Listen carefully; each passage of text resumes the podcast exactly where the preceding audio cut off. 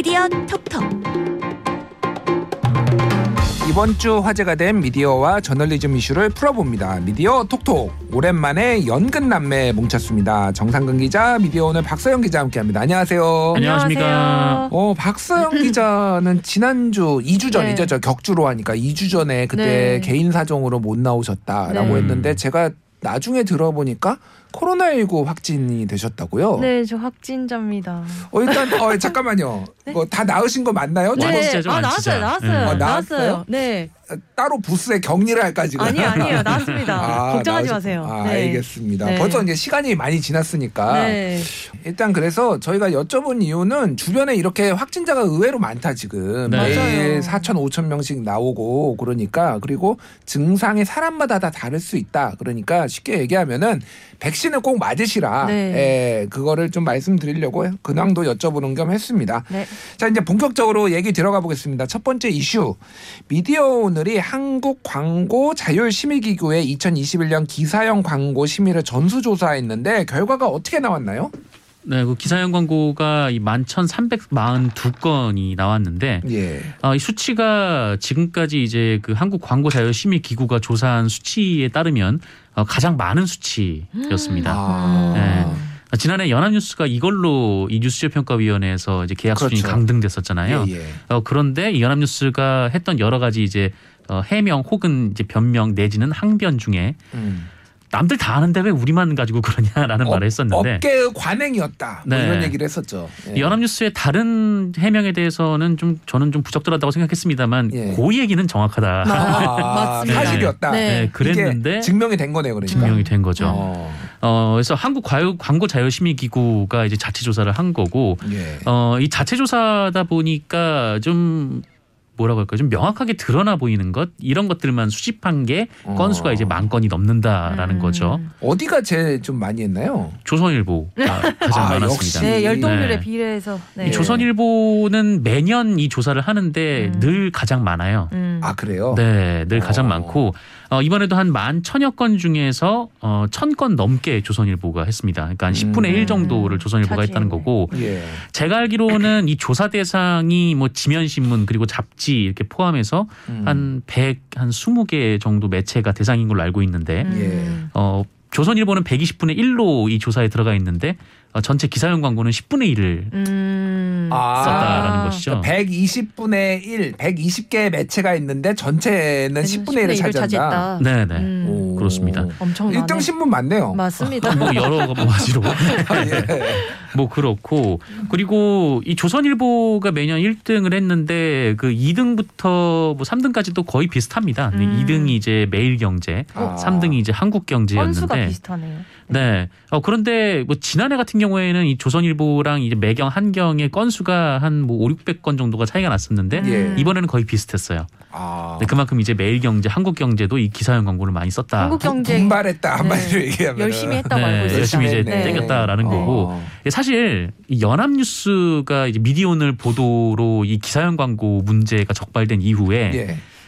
많은 매체들이 자제를 했거든요. 그러니까요. 네.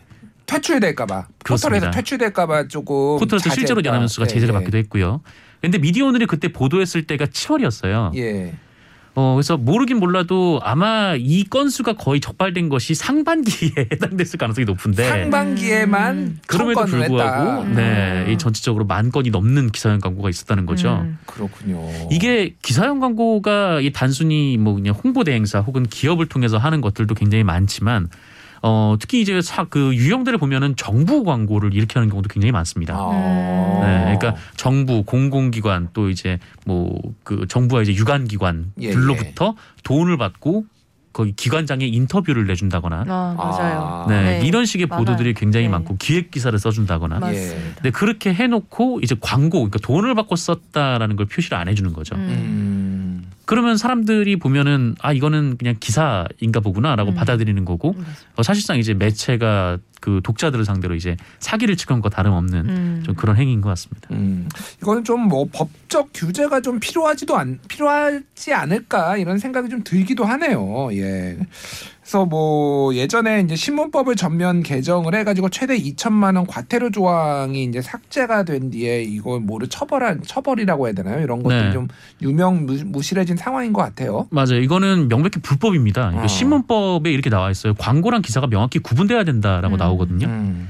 그런데 불법인데 처벌 규정이 없으니까 아. 불법을 저질렀는데도 처벌할 수 있는 근거가 없는 거죠. 음. 예, 좀 이런 건 굉장히 좀 문제인 것 같고요. 네, 음, 그렇습니다. 알겠습니다. 뭐 이게 만약에 연합뉴스에 적용된 기준이 여기에도 똑같이 적용이 된다라면은 조선일보, 매일경제, 한국경제 이런 데도 다 포털에서 조금 잠시 네. 물러나야 되는 거 아닌가 이런 생각이 드는데 네. 똑같이 해야죠. 네, 연합뉴스가 억울하잖아요. 예 맞습니다. 억울한 사람이 없게 하라. 네, 뭐 이런 그렇습니다. 공정, 예 공정의 정의 잣대로 있어야죠. 해야 될 것 같습니다. 자 이슈 하나 더 짚어보겠습니다. 이번 한 주 국민의힘이 MBC와 YTN 두 방송사를 향해 총공세를 펼쳤는데요. 먼저 YTN에 항의 방문을 갔는데 왜 간 건가요? 국회 과학기술정보방송통신위원회 소속 국민의힘 의원들 다섯 명이 음. 13일 오전에 YTN 사옥을 방문을 했습니다. 예. 근데 사실 처음이 아니에요. 지난해 11월부터 어, 지금까지 세 번 벌써 YTN 사옥을 방문을 했습니다. 어, 네, 그렇군요. 이유는 똑같아요. 음. 그 YTN 저녁 뉴스 프로그램 그 뉴있죠. 뉴스가, 있는 저녁. 또 돌발 영상. 음. 네, 그 콘텐츠가 지나치게 국민의 힘한테 불리하다라는 이유로 계속 찾아가서 항의 방문을 한 겁니다. 아. 네. 억울하 억울하답니까? 네, 억울하다는 취지로. 모두가 모두가 할 말을 잃었어요 지금. 아니 사실 네 항의 뭐 할 수 있을 수 있는데 네. 뭐 지난해 11월부터 지금까지 벌써 두 달 조금 넘는 기간에 벌써 음. 세 번을 찾아간 거잖아요. 아니 근데 네. 이 여기 우리가 이제 좀 냉정하게 봐야 되니까 네. 음. 이 YTN의 이 뉴스가 있는 저녁 네. 아니면 돌발 영상이 네. 그 국민의힘 윤석열 후보한테 좀 편파적으로 안 좋게 해가지고 네. 국민의힘이 이렇게 찾아갔다 이렇게 볼 여지는 없는 건가요? 그러면? 그 사실 뭐 보도가 좀 너무 편파적이라고 생각한다면 음. 방송통신심의위원회나 음. 아니면은 뭐 법적인 절차를 밟을 수 있는데 예. 이렇게 뭐 항의 방문을 자꾸 하는 거는 정치적 사실 압력으로 좀 보일 수 있다. 음. 네, 이런- 그렇죠. 약간 그러니까. 보도에 대해서 약간 개입하는 취지로 기자들은 이제 느끼고 어. 해석을 할 수 있으니까 음. 정상근 기자는 어떻게 보세요? 이 국민의힘의 항의 방문.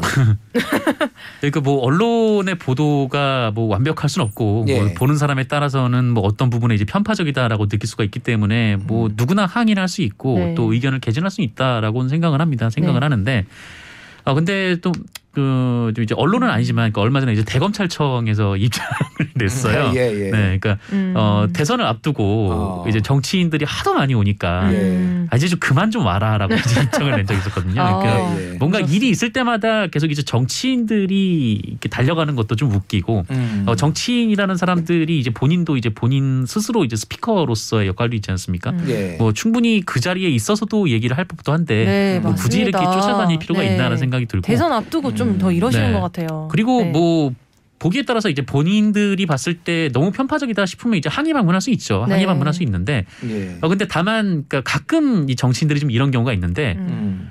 보도가 안 나왔는데 가는 경우가 있어요. 아, 그래요? 어. 네. 오.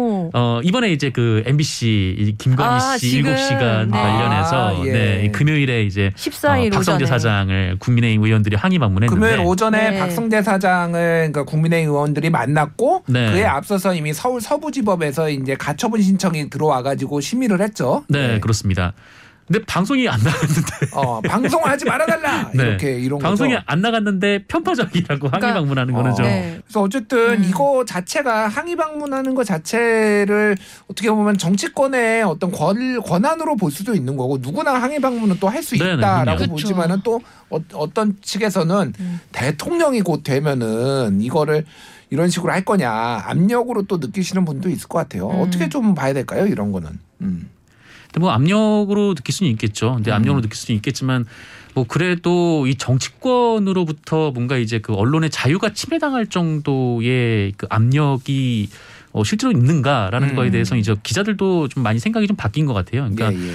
뭐 기자들을 대상으로 인식 조사를 해보면은 그 언론 자유를 침해하는 주체를 누군가 이제 봤, 조사를 했을 때좀 음. 정치권은 좀 많이 좀 지금은 하락한 상황이긴 하거든요. 예, 예. 이제 가장 이제 언론 자유를 크게 침해하는 것이 이제 광 그 광고주 그리고 이제 뭐 그 회사의 어, 상사들 네, 이렇게 좀 부장님, 부장님하고 국장님. 정치권의 압력은 회사 네. 상사들보다 밑으로 지금 떨어진 상태이기 예, 때문에 예. 네. 뭐 실질적인 위험은 되지는 않는 것 같습니다만 맞아요. 네. 어, 그럼에도 불구하고 좀 이렇게 이 정치권에서 뭔가 좀 비판 기사가 나왔다고 그때마다 족족 이렇게 항의 방문하는 것은 음. 좀 국민들 조금, 보기엔 좋진 네, 않죠. 불필요한 것 알겠습니다. 같아요. 특히 이제 뭐 YTN이나 MBC 같은 경우에는 공영방송 체제 구조, 지배 구조가 그렇다 보니까 음. 예, 어떤 구성원들의 보 도국 사장이나 보도국장 임명 뭐 이런 걸로 인해서 논조의 변화도 좀 있을 수- 가- 개연성이 있고 예전에 이제 뭐 이명박 정부 때나 이럴 때 그런 일이 실제 벌어졌기 때문에 당사자들 입장에서는 더 훨씬 음. 민감한 것 같아요. 그수 구성원들. 입장에서는 네. 네. 그래서 그런 것들이 좀 민감하게 반응하는 것 같은데 어쨌든 언론의 자유도 최대한 보장을 하면서 또 음. 어떤 반론권도 보장하는 그런 계기가 좀 됐으면 좋겠습니다. 잠시 전하는 말씀 듣고 다시 돌아오겠습니다.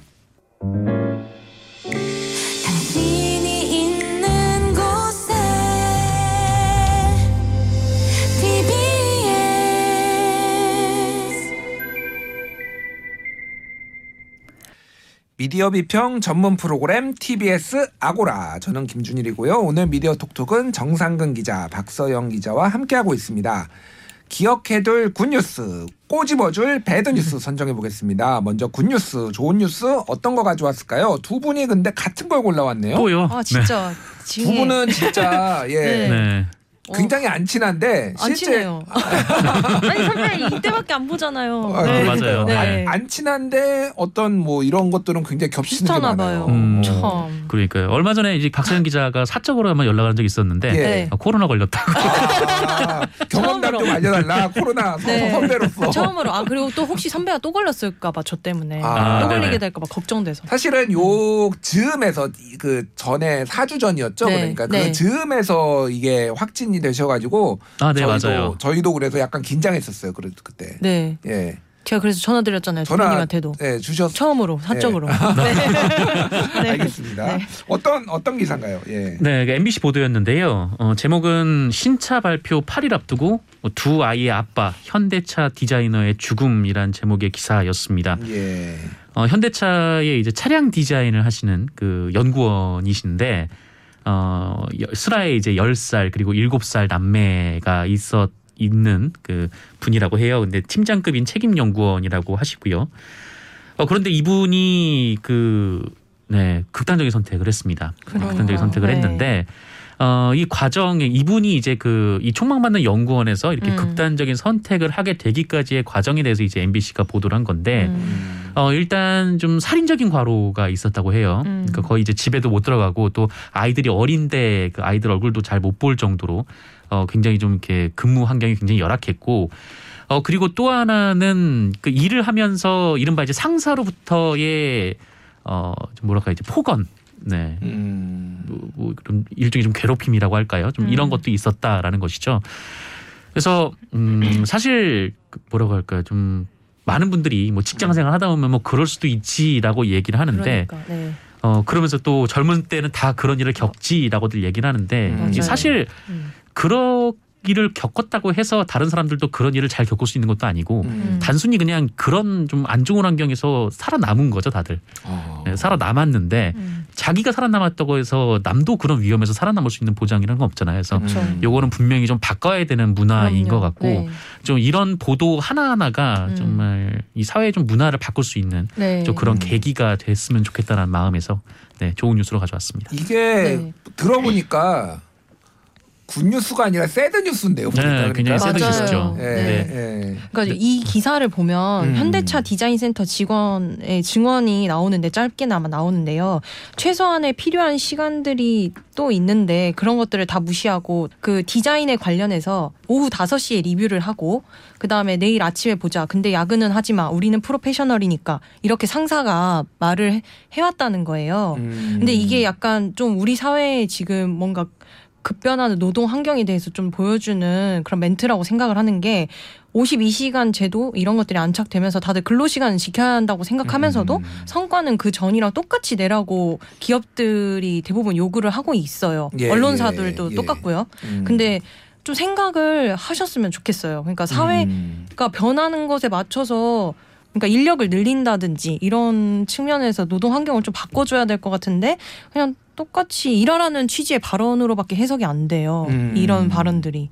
네. 그래서 MBC에서도 이 사건을 일단 그냥 단순 사건 사고가 아니라 사회적 죽음이다라고 네. 이렇게 이제 언급을 했고 한마디로 지금 법 규제를 피해서 온갖 편법과 꼼수를 쓰, 고 있는 상황인데 그거에 어떤 뭐 근로자들 노동자들은 더 심한 스트레스를 받고 음. 어떤 뭐 어떤 실적 경쟁에 내몰리고 요런 지금 상황들을 얘기를 한 거잖아요. 뭐 네. 그렇죠. 그런 네. 상황이 있는 거죠. 그러니까, 음. 그러니까 요새 최근에 한 2030 세대에 대해서 굉장히 좀 관심이 많고 그래서 음. 뭐 이재명 후보는 뭐 탈모, 뭐 윤석열 아. 후보는 게임 뭐 이렇게 좀 음. 표심이 접근하고 있는데 음. 어 그것들이 중요하지 않다라는 게 아니라 음. 그것도 이제 물론 중요하지만 어 근데 지금 2030 세대가 누구나 겪을 수 있고 또 음. 겪고 있는 문제에 대한 관심이 상대적으로 낮다. 음. 어 그러니까 지금 2030의 누군가의 표심을 대변한다라고는 하지만 그 얼마 전에도 이제 그 30대 남성이 2만 2천 볼트에 감전돼서 네. 사망한 일도 있었고. MBC 보도였죠. 네. 또 20대 남성이 또 쓰러진 컨테이너에 깔려서 또 숨진 일도 있었고 작년에. 다 집행유예가 또 나기도 네. 했죠. 그리고 또 좀 더 거슬러 올라가면 또 김용균 씨도 20대 청년이었던 거고요. 네. 음. 상대적으로 언론이나 정치권의 관심은 좀 소홀해 보인다. 요건 좀 아쉽습니다. 예, 알겠습니다. 그래서 이 보도가 굉장히 슬픈 얘기지만은 한 가장의 죽음이기도 하지만은 그게 이제 울렸던 어떤 메시지들, 담은 메시지들이 좀 묵직했고 그걸 MBC가 잘 포착했다. 그래서 두 분이 가져오신 것 같아요. 자, 이어서 배드 뉴스, 나쁜 뉴스도 선정해 보겠습니다. 정상근 기자가 뽑아온 건 어떤 거죠? 네, TV조선 보도를 가져왔는데요. 음. 이 제목은 핵심 증인 또 사망, 변호사비 대납 의혹, 수사 표류 불가피였습니다. 어, 제가 TV조선 보도를 들고 오긴 했습니다만 예. 거의 대부분의 언론들이 이 문제에 좀, 어, 이, 이 문제를 보도하는 데 있어서 저는 좀 문제가 있었다라고 음. 보는데 음. 어, 물론 이제 뭐 유력 대선 주자 관련된 의혹을 제기한 사람이 모텔에서 장기 투숙을 하던 중에 갑자기 사망을 했고 또 이분이 이전에 이제 뭐 본인은 스스로 이제 목숨을 끊지 않겠다라고 얘기를 했다라는 측면에서 어, 굉장히 좀 자극적인 소재죠. 예. 어, 자극적인 소재고 어 그리고 또 이제 관심 있을 수가 있는 소재이기 때문에 기사를 쓴다는 것까지는 알겠는데 뭐 다만 이, 이 변호사비 의혹과 관련돼서 뭐 여러 가지 얘기들도 있지만 뭐 그 얘기는 다 빼놓고 이 언론 보도만 딱 놓고 봤을 때 고인의 사인이 밝혀지지 않았는데 굉장히 좀 뭐라고 할까요? 좀 음모론에 가까운 보도 제목들이 쏟아졌던 것 같아요. 음. 어 그러니까 여, 뭐 여기서 보였던 것처럼 어뭐 또 사망이라는 음. 제목도 그렇고 아. 또 고인의 이 고인이 이제 추가 녹취 폭로 추가 폭로할 녹취록을 들고 있었다. 라는 식의 제목으로 마치 누군가에 의해 살해가 된 것처럼. 음. 음. 그러니까 뭐 이런 의혹이 있으면 그 취재를 통해서 이제 증명을 해내야 되는 게 언론의 역할인데, 예, 예. 어 그냥 있는 사실을 가지고 자극적이고 음모론적인 얘기를 달아서 기사 제목을 썼다라는 게 좀 굉장히 좀 문제가 있는 것 같고, 음. 좀 그런 점에서 이제 나쁜 뉴스로 가져왔습니다. 음. 그래서 뭐 이걸 야당에서는 이제 간접살인이다 뭐 요런 용어를 써가지고 그거에 여당에서 강하게 민주당에서 반발을 하고 그러기도 했는데 지금 대장동과 관련해서 이제 유한기 전 본부장하고 김문기 전 처장 이제 두 명이 사망한 데 이어서 이게 공교롭게 연달아 이제 있으니까 이런 사건들이 그거를 이제 엮으려는 좀 뭐 시도들이 있는 게 그게 좀 보수 언론 쪽에서 많이 이게 나오는 것 같아요. 네. 그 CCTV를 봤는데 사흘 동안 출입한 사람이 이 씨 본인 빼놓고는 네, 아무도 없었다라는 것까지. 나왔어요. 그래서 네. 타살 가능성은 거의 없고 지병이 있었다. 그리고 그거에 대해서 조금 빠르게 손을 못 쓴 게 좀 안타까운 상황이다라는 거고 음. 이런 거에 뭐 정치적인 부담은 뭐 어쩔 수가 없죠. 이재명 후보가 이미 져야 되는 상황이고 다만 이제 사실관계를 좀 너무 넘어서는 어떤 네. 추정들이나 이런 것들은 조심해야 된다라는 네. 게 이제 정상근 기자가 요거를 가져온 취지였다 네, 네. 이렇게 보여집니다. 자 박서영 기자가 골라온 나쁜 뉴스는 어떤 건가요? 아, 둘 다 한국경제 기사인데요. 음. 어, 첫 번째 기사는 폐지 줍는 할머니 2억 레인지 로버로 출퇴근 취미 생활이었나. 그러니까 뭐 폐지 줍는 할머니가 폐지를 취미로 뭐 줍는다는 취지의 기사 제목이었고 두 번째는 흑수저에서 27억 BMW 타는 환경미화원 해고해라 민원 폭주라는 제목의 기사였습니다. 음. 근데 둘 다 사실 별다른 취지 없이 첫 번째 기사 같은 경우에는 온라인 커뮤니티에 있는 글 그대로 가져와서 쓴 거고 예. 두 번째 기사 역시 유튜브 에 있는 그 영상 내용을 그대로 그냥 묘사하는 수준으로 기사를 쓴 겁니다. 음. 근데 첫 번째 기사는 개권 기자 한국경제 아, 한경닷컴 개권 기자가 쓴 거고 두 번째 기사는 한경닷컴 기자라는 바이라인으로 기사가 나갔어요. 예. 아 근데 어찌 됐든 좀 한국경제가 음. 너무 약간 이런 기사를 많이 써요. 한두 번 말한 건 아닌데 음. 그 첫 번째 기사도 그렇고 두 번째 기사도 그렇고 이게 무슨 의미가 있는지 뭐 음. 늘 하는 말이지만 그냥 독자들 열받아라 약간 이런 취지의 그냥 기사에 불과하지 않나. 음. 네 매일 말해도 바뀌지가 않고 그래서 음. 정말 어떻게 해야 될지 몰라서 네. 어떻게 할까요? 맞습니다. 아니 이런 기사를 근데 진짜 많이 썼어요. 제 예. 한경 한국 경제가 좀 많이 써요 이거. 근데 다른 언론사들은 그래도 온라인 커뮤니티 어, 몇번 저희 미디오늘에서 지적하는 기사를 음, 썼었는데 음, 취재 음. 없이 쓴다고. 예. 네, 그래서 다른 언론사들은 좀 온라인 커뮤니티 글을 쓰더라도 이제는 좀 뭐 추가적으로 반론이라도 듣거나 그 머니투데이 계열 뉴스원이나 이런 데서 네. 한참 쓰다가 조금 조심스러워졌죠 네. 거기가. 예, 네. 예, 예. 그런데 이제 다른 네. 언론사들은 요즘엔 좀 취재라도 해보려는 의지를 음. 좀 기사에 보여주는데 뭐 네. 연락을 시도해봤으나 닿지 않았다라는 음. 정도의 근데 이제 한국경제 기사는 그런 내용도 전혀 없이 그냥 똑같이 음. 그 커뮤니티 글을 그냥 그대로 가져와가지고 기사를 써서 그만 좀 했으면 좋겠다. 우리가 이럴 때일수록 네. 근성을 발휘해야 됩니다. 아 그래요? 바뀔 때까지 아, 때린다. 계속. 네. 아 근데 좀 지쳐, 지치더라고요. 아니요. 네. 때리는 사람이 지쳐서 쓰러지면 안 돼요. 저 계속 좀 때려야 돼요. 지금 되게 전반적으로 지쳐 있는 상황인데, 아, 예. 네 아무튼 앞으로도 기사 계속 쓰겠습니다. 지적하는 기사. 알겠습니다. 네. 예, 아, 알겠습니다. 그래서 뭐 이런 류의 기사들이 많이 계속 나오지만은